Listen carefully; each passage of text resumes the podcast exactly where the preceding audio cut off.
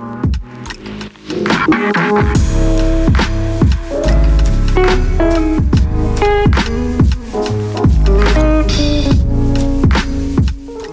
to the Thought Leader Podcast. I'm Dr. Kent. And I'm Randy Baker.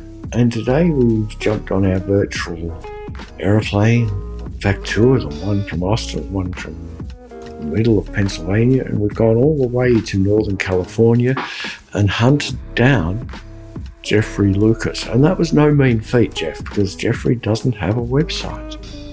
But it was no mean feat. Uh, and I think you just called me Jeff. That's that's how much Jeff is on your mind. Did I call you Jeff? I think so. But but see, that's good because Jeff's also on my mind. This conversation has a few key ingredients. Ingredient number one: take a deep breath, grab a glass of water, a glass of wine, take a half hour and just chill Maybe have a notebook, jot down a few notes, but this one is different because, as I like to say, Jeffrey's arcs in his conversation are a little bit longer. And so it's almost like listening to a great courses, something like that. Really seeing an arc of a, an argument and a story. And I, I really enjoyed this. Can we talk about all things health related. So if you're a healthy person, this is going to be very interesting to you. If you're an unhealthy person, it's going to be very interesting to you. So, so if you're unhealthy, listen up. If you're healthy, listen up.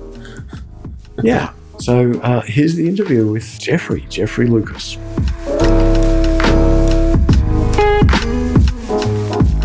Great to see you, Jeffrey. I have to say, uh, your background is pretty awesome as backgrounds go. So let's start there. What what is and I mean literally the physical background behind you that the listeners can't hear. But you can also talk about your background in business. Uh, but let's start with that background behind you on on the wall. Yeah, that is an Amazon purchase. It's a vinyl backdrop that has everybody thinking I'm in New York City with a backdrop. Love it. I love yeah, it. It, it, it, it gives space, right? Yeah. I, it, it makes it feel, yeah. Right.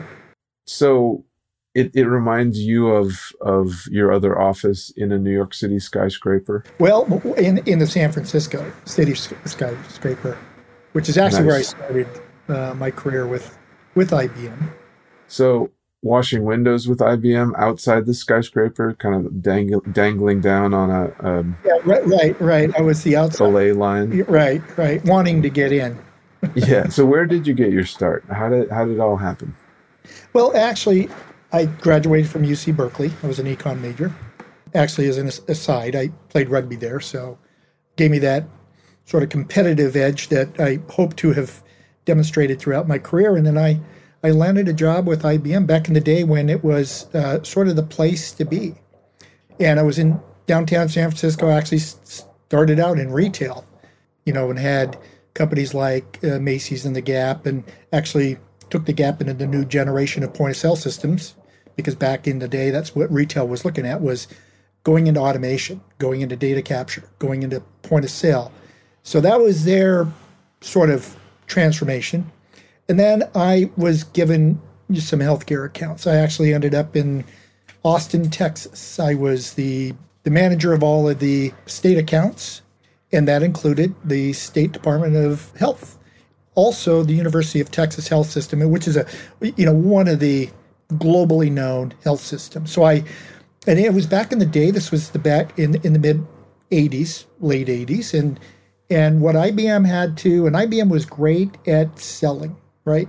They were great at understanding the industry. So I was in a company that was striving to understand healthcare, and but all we had to sell was mainframes.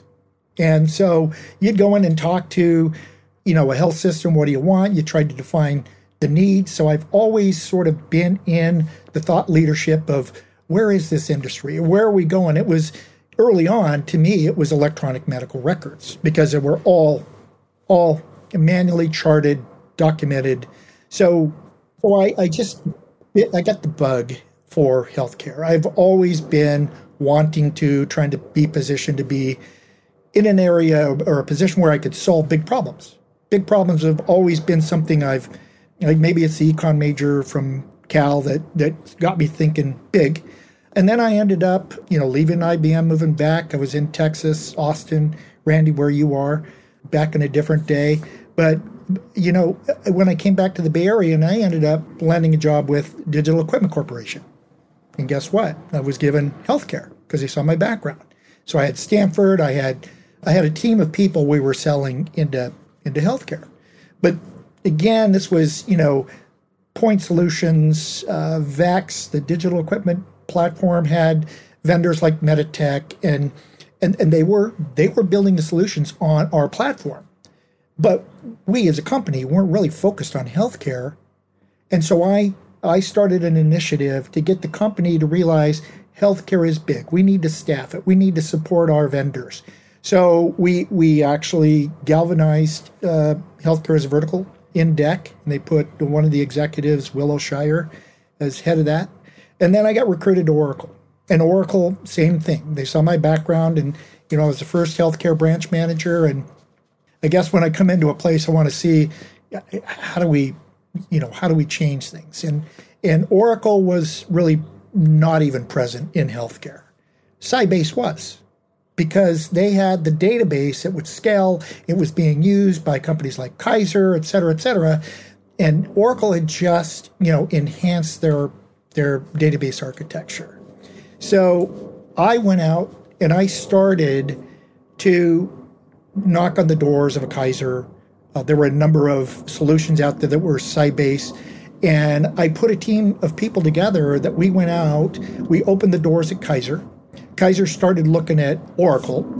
I got the company to commit to some initiatives, which started as changing out Sybase. You know, they had the stored procedures, but the net of it was that you know it was selling technology again, and I was always about selling solutions. So I always embraced our partners. And then I got a knock on the door, actually a telephone call from SAIC, Science Application International. And many people don't know about that company, but it is it, it was at the time a four billion dollar systems integrator. They had built the military's healthcare system, which even today is the largest globally deployed healthcare system. And it was, uh, you know, capturing clinical data. So it was a precursor to electronic medical records. And medical electronic medical records were finally starting to appear companies like Epic Care, like Cerner. So, what SAIC wanted me to do is to come on board and develop, build out their commercial healthcare. Well, I saw a company that had a qualification for building from scratch a billion dollar project that took 10 years. So I I jumped on that opportunity and I was given all the commercial healthcare. Kaiser was obviously the big dog. So I went after Kaiser and I put in place a plan. How do how do I get our company, SAIC, positioned, sort of a no-name company, and be recognized in Kaiser's world? Well, at that time, Kaiser had just brought on a new CIO. His name was Tim Sullivan. Still a very good friend of mine today. He's actually working with me on my latest project, which is Vital Care, which hopefully we'll talk about. So, anyway, what we did at Kaiser, because Tim came in he came from banking. And you see this in healthcare all the time. People from the outside coming in. Very few of them succeed because they think they can knock this creature down, and this is a very ominous creature, healthcare. You have to get in, you have to understand it. Tim did one of the best jobs I've ever seen of coming in, looking at the 12 regions, disparate clinical systems, and creating a national clinical system because that was going to bring efficiency to Kaiser, both in hardware, software, you know, cost reduction, but also bringing into one focus all the healthcare data of every patient across the board. So at any point of care, that they would be able to have the data. And that's where really healthcare was going. It's trying to get electronic medical records to where data can be captured, but also be captured and presented at point of care. So there's better care and lower costs, right? And so they were going through a selection of electronic medical records. And they actually They actually had Epic Care up in the Northwest, but they were building, they, they had two different initiatives to try and build a electronic medical record system. One in Southern California and one in Colorado. One in Colorado was sponsored by IBM. Um, the other one was a company here, Oceana, in the Palo Alto area. So because I was a systems integrator, I was able to build a relationship, you know, with the understanding that hey, we could help them because we're agnostic, we don't care. We're all about coming in to help you be successful, and your success is Kaiser's success, and it's our success. So anyway, we went um, through a number of iterations of that. We won the effort as a company. It was a $20 million design effort to build the National Clinical Data Repository. They were, you know, looking at spending money building these electronic medical record systems, and then Epic Care up in the Northwest. Well, the, the bottom line is, and I think everybody that knows the history knows that there was a point in time when Kaiser was like in the late 90s. They disbanded the efforts to build those electronic medical record systems. George Halvorson came in. They wrote off a half a billion dollars and they selected Epic Care. Epic Care, I mean, it, it's it's fundamentally good. I went and saw it when it was early in its day. Um, I, I, heard what the clinicians' comments were about it, but from an architecture standpoint, it's built on InterSystems MUMPS. The challenge there is it gets locked into an architecture and it can't do things that are more future leaning. You know, things like what we're doing with Vitally Care, which is really taking the pa- the power of of patient data with interoperability and now moving it into a platform that we're going to build that gives patients, families, all the care providers in the care continuum access to all that information that has heretofore been locked up. Then after that, I was recruited to a company called iKnowMed. iKnowMed was probably and still is the, the, the platform's still out there. It was a it was an electronic medical record for hematoma or hematology oncology, specifically cancer. And it was it was a company started by Don Simborg. And if anybody knows healthcare, Don Simborg is the godfather of Statland he was the founder of iKnowMed, and I, I was honored to be recruited by him and the team to go work there. And actually, the, the, the team of people I ended up working with, because we were building an electronic medical record system for oncology, which we could actually take protocols of care and embed them in the platform so that oncology practice took the books that had the guidelines that they had to open up and read to then chart your course of cancer treatment over six months. We put that into an online environment that you could select that. It deployed it into a calendar. And that was one of my inspirations for why we're doing what we're doing today. Not only that, two of the people that were on that team are now part of my team at Vitally Care. So I've, I've been fortunate to work with some very smart people, much smarter than me, that have been fortunate enough to tell the story of what we wanted to go do and have them come on board. So let me break in there because I think that's a perfect thing for my side of the shop, which is you are a talker, you are a storyteller, you are clearly the front man who can sweet talk folks. So I'm curious, you know, when you were you were I guess about 3 kind of waddling around your parents or running around outside your, your parents' house and everything else. Were you already a talker, or what was what? Did, what did things look like for you? Well, yes, I guess I, a raconteur. I guess is the, the well, good. Yeah, and, and maybe this is a good thing or a bad thing, but they said, Jeff, I think you're going to end up being a lawyer. So that maybe is a good thing. I don't know, but yeah, I, I could talk. My father could talk. We we're a family of storytellers. Um, but thank you for pointing that out. and what's interesting is I, I kind of know the story of Epic. My father's in medicine and he has various things to think about Epic and so on. But I, so I've, I've been interested in ele- electronic medical records and what goes wrong and what goes right. And it's, it's kind of more of a mess than one would ever think, right? It's, it's, it's like, when it works, it's fantastic, but it's sort of it's become such a kind of pardon my French kind of shit show in a lot of ways, right? Oh, So what? So I'm curious to ask you what it was like as kind of a pioneer in that space when you're saying, "Here's what we should do. Here's what perfect compliance might look like," and kind of where we are today and where we're headed.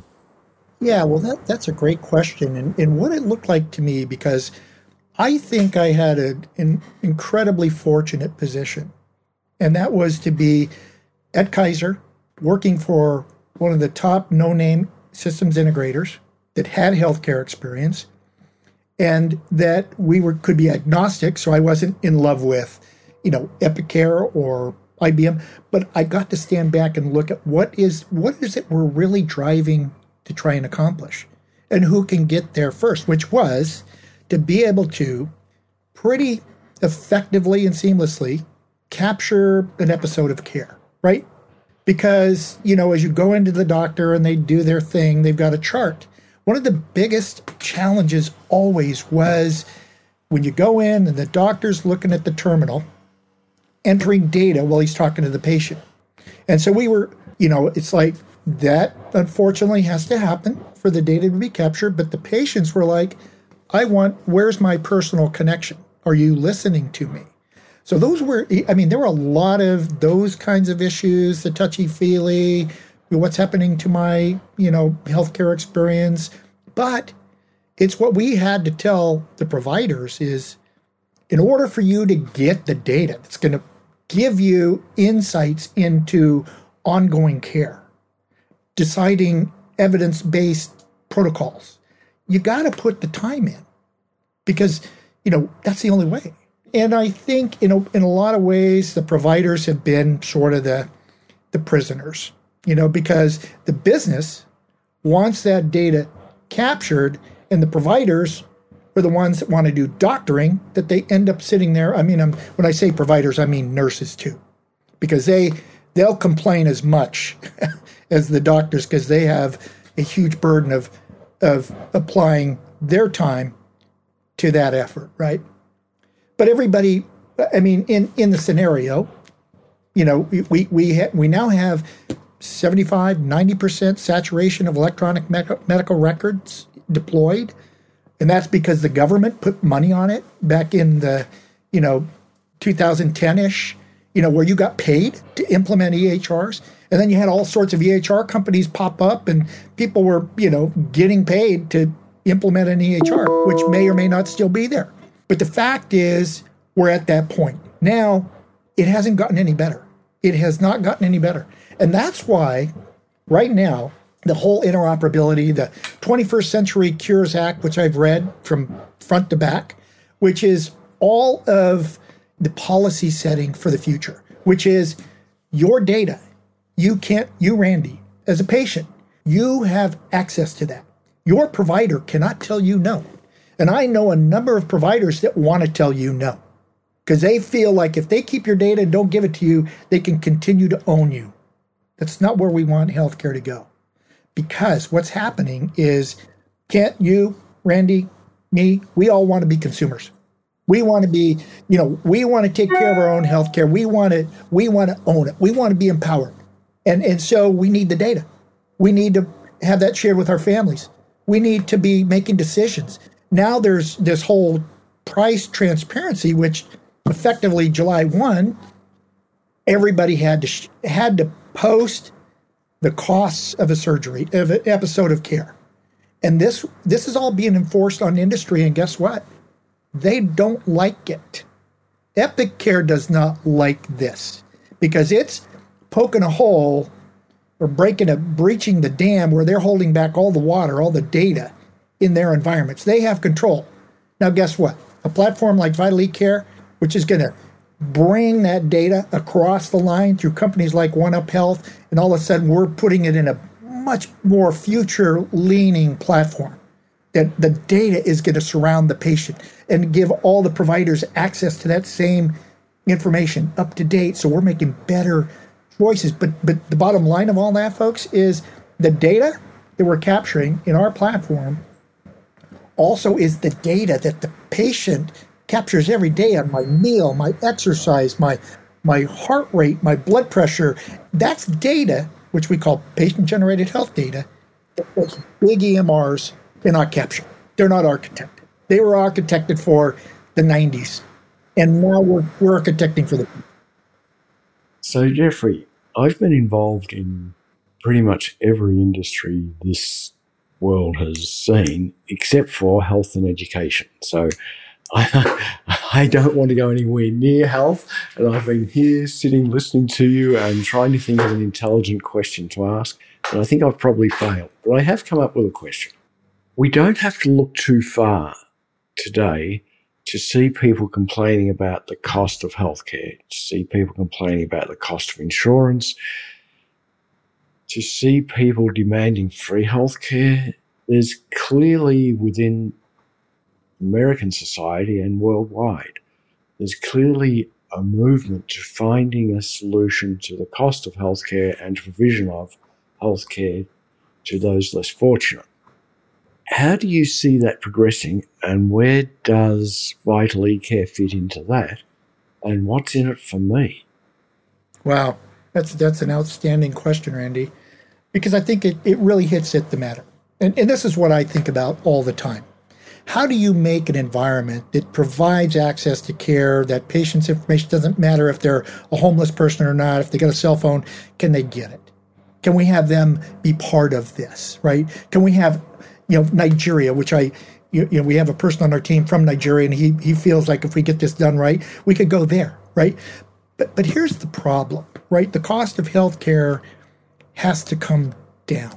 We have to for us to make it healthcare for everybody, we have to have a much more efficient environment for everybody to to join in and, and take part and maybe be empowered to do their own care so that we're not bombarding clinics because that's really where i mean you, you, think about the cost of care. It's mostly the, the percent of people that are high utilizers the chronic diseases. You know they're the ones that you know that constantly are in there because they're not monitoring their a1c or their blood pressure gets out of hand and, and the family doesn't even know it and all of a sudden they're in the er and they don't have health insurance. You know and and and that's where you know that's where the healthcare, you know, delivery system is currently. That's okay with them. I mean, they won't tell you that, but they're making money. Somebody's paying for that. What we have to do is is is really position the providers, the healthcare, the knowledge workers, to be more powerful at the, at disseminating their their health direction, their their to their patients, to their population and give them tools where they can feel like I'm now I'm part of the solution. I'm able to create a protocol of care for diabetes that, that's in conjunction with the CDC and and that it's I tweak it. Now I'm going to give my patients and then the other doctor says, "Oh, that's great. I'll I'll enhance that." But how do you get that information to that patient and then also to that family? Because here's the thing with Vital eCare. This is one of our strongest points. Is not only will we have the most comprehensive health profile, which we call SPHERE, which is called, which stands for Secure Personal Health Electronic Resource Exchange, because that's what we do. Because every health, every piece of health data is a resource. So we're we're going to get it all, all of your health records, your patient-generated health data, but we're also going to be able to have family members. That, that patient can authorize the family members. So let's take an example. Let's take me. I have a family history of heart disease. My father passed away after an open heart surgery at the age of 56. And my younger brother, who had a massive heart attack six years ago. There's a family health history, therefore. And, and so I have to be concerned about it. But now, if I have my, and, and I'm doing all the things, I'm wearing you know, Oura rings. I'm I want to capture all that. I want to see this. I want to I want to be the best at managing my own care. Not only that, my children at some point in time will be involved with that. So when they're going to be able to see my health records and my history and and what I'm doing and be part of helping me, they're going to understand. Guess what? Their their health history is my health history. You better start thinking about your cholesterol, your high blood pressure, um, all these things that that the doctors are going to send me information on that they're going to review to make sure they're hearing what the doctor's telling me And then they're probably going to have some aha moments like, wow, let me get let me get ahead of it. And that's Randy, back to your you know, but if we don't have an environment where this can happen seamlessly, good luck. Does that make sense? It does. And I love that last sentence. If we don't have an environment where that can happen seamlessly. And I'm, I'm, I look at myself and I'm at the age I am, and I've got medical records in Australia and in England and in the US, and none of them are connected. And, you know, in California and now Texas, and none of them are connected. And it's painful. So, yeah, yeah, and that adds cost. Everything adds cost. So, right, I, I love right. the idea of having all that data available from multiple yeah. different sources. It's awesome. Yeah, you know, I, I use this term empowered, engaged, right? Because you hear this a lot, and you hear person centered care. I have a definition for those. Empowering means, Randy, you get all that. You get all your health information. You're on top of it. Now you're the director of who gets to see it, right? And then it's it's the engagement, which a lot of vendors out there that we look at as quote competition, and they have patient engagement. And you go, you go look at what it is they do.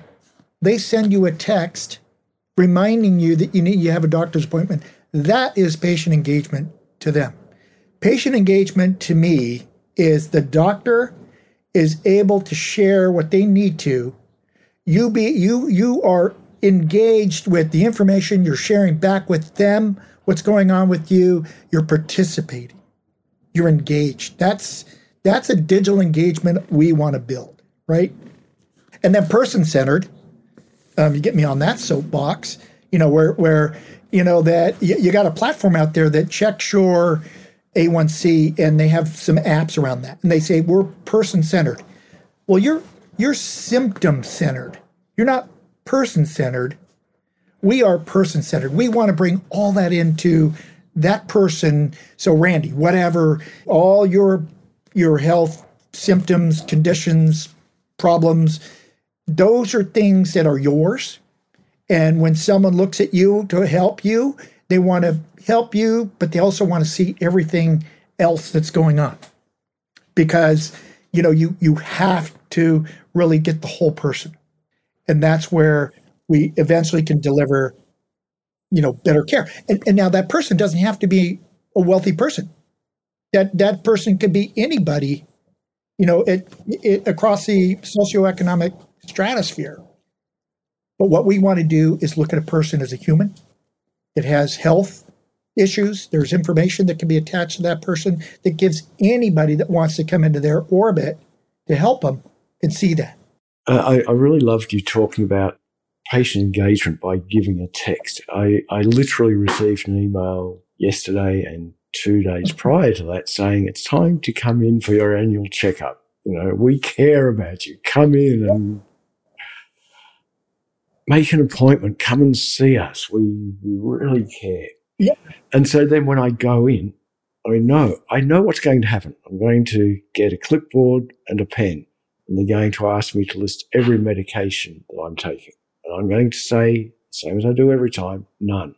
And they're going to say, no, we need to know what medications you're taking. And I'm going to say, none. And they won't believe me. So then we're going to this whole discussion about, no, I'm not taking anything. Then they're going to want to know every medical procedure I've had since I was a baby. Well, and when? Dates. When did you have it done? Well, you know, I've got a few. You know, I've broken bones, I've had my eyeballs replaced, and I've had my appendix taken out, and my tonsils taken out twice. Don't ask me when I did that because I don't know. I can't remember. You know, and it's comical. And every time you go and do something in the medical realm, you get asked the same questions. Oh. Go in for a broken finger, and they're going to ask you for the same list of information that you give your doctor if you're going in for a heart attack. They're gonna say, uh, they're gonna say, "Hey, Randy, uh, are you pregnant, or have you ever planned to?" Be? Oh, that's that's on the form. that's on the form. Are you pregnant? when was your last cycle? You know, you name it. They're going to, they're going to ask for it, and yeah, it's it's laughable. yeah, a, a, central place where you can, where me as the patient can say, just look it up on the file. It's all in there. Right. Would right. be hugely valuable to me. Or how about this, Randy? You know you're going to the doctor. Let's say they're signed up for Vital E Care or they're not, and say, in order for you to get this information, you need to sign up, and all of it's here. Yeah. It's all, and I can even I can even you know authorize you to see it before you see me and then i know you as a patient randy would know that they saw it so you go in or you, you can even look and see did they touch it yet and you go hey you haven't even looked at this and no i'm say, not can, can can we tell that they've looked at it because if they have to sign or click Absolutely. or something then yeah. we know you you as a as a vital care user will know anybody and everybody who came into your environment what they saw who touched what data anytime, anywhere. And that's the control that we believe that patients should have. I mean, you, you talked about, you know, giving that to families like a mother. I've envisioned mothers having that for their children to, you know, the, the kids with asthma or diabetes. And I, I mean, if I was a mother and I'm not, um, but, but knowing many mothers that they would want that because that's really where right. healthcare is controlled. And it's I know the the major challenge in healthcare is compliance, right? Randy's always talking about this as a business analogy. Like if you're not, if nobody's compliant, then they're, then they're not going to get healthier. But the flip side of the compliance is like, doctor, if you don't wash your hands, I'll get sick, right? On one side, or doctor, if you don't look at my records, how am I going to get better? So it's the yeah. it's that beautiful. It goes both ways we got to be more compliant, and, and you do too. Well, I, it totally, you don't even know what you just hit on, but compliance. And that is the doctor tells you to go do certain things because we know if you do that, you get better. How do they know that you're compliant? Right? It's like change your diet, get exercise, do this and this and this, and I'll see you in six months. There's six months of are they doing it? And that's another thing we have in our platform is is it's a it's a care planning and care management tool that involves the family that actually can create your diet, your rest, your exercise, your activity, behavioral health, medications, and managing all the specialists you have to go to. And what I just spelled out was dreams. And that's what we're calling this product.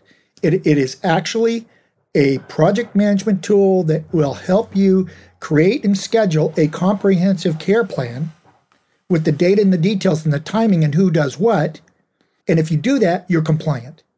Compliance is one of the biggest things because, you know, even with COVID, listen, with COVID, that's one of the big things that's pushing the healthcare system to now look future where it wasn't as hard, uh, looking as hard then. And here's the thing you, you can't go in to see the doctor to get your checkup.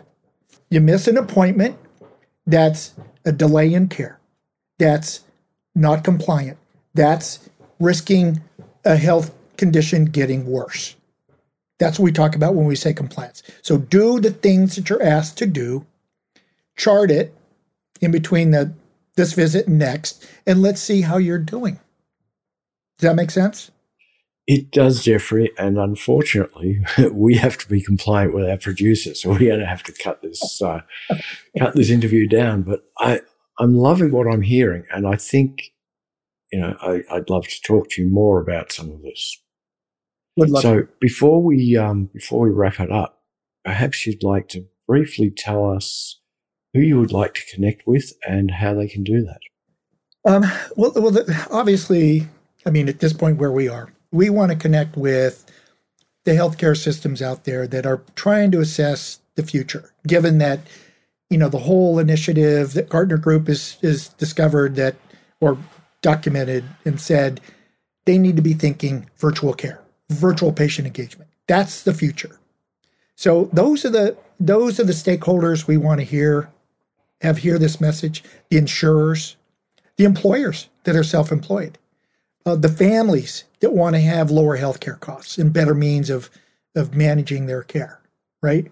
As a family, as a person, but and also investors. We're we're out there right now, you know, having some very encouraging conversations um, because we we believe that we have the right vision, we've, we've got the right team, we know how to execute.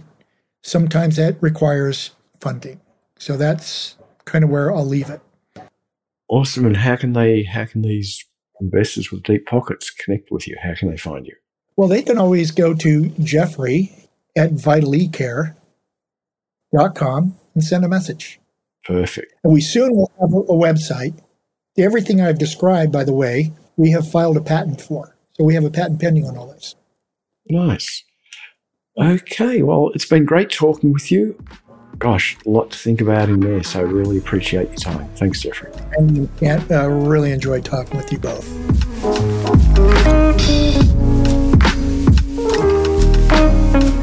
Thanks so much for talking to us, Jeffrey. Really inspiring, kind of hearing your positive view of the future and of healthcare. And, and, and despite the just craziness of, you know, Epic and electronic medical records and how all that's rolling out and nobody feels any control at all. I mean, I don't. It was really fun to hear, you know, Randy, hear you talk to, to Jeffrey in the middle there and, and talk about how simple this all can be. Yeah, it's it's part of the human condition that we make everything really difficult. And it just evolves into a difficult thing. And here we we found Jeffrey who's creating something that takes that difficulty away and creates simplicity and puts the power back into people's hands instead of in the hands of organizations. I, I truly love it. I wish Jeffrey and his team a great deal of success as they raise funding, as they build their, their business. That's fabulous. To me, it's like um, really good, natural, organic peanut butter. You can't beat it. All you have to do is take those peanuts, crush them up, spread them on some bread. It's great stuff. It's simple. But for me, there is nothing better than a good peanut. Don't put anything in it. Don't put the spices in it. Don't put any like hydrogenated stuff in there or chocolate or any of that. Just give me just straight crushed up peanuts. Is that a good analogy, Randy? So it's it's an interesting one, but I, I'm thinking about if you're a peanut farmer and you want to build a business around straight peanut butter with nothing in it, Mhm. and you don't really know where to start or how to build a business, perhaps you should spend five minutes on thoughtpartnergroup.com and fill out our free assessment. It'll only take you a couple of minutes, literally less Yeah. than five minutes. In fact, if you have a peanut butter sandwich, this is about the amount of time that it should take to eat the sandwich if you properly masticate. You said masticate, yes? If you properly masticate the sandwich, yes. And if you are a a little bit nuttier than that, you could go to crazymba.com and eat your peanut butter sandwich there. Cheers, everybody. Uh, have a great peanut butter sandwich on us. Cheers.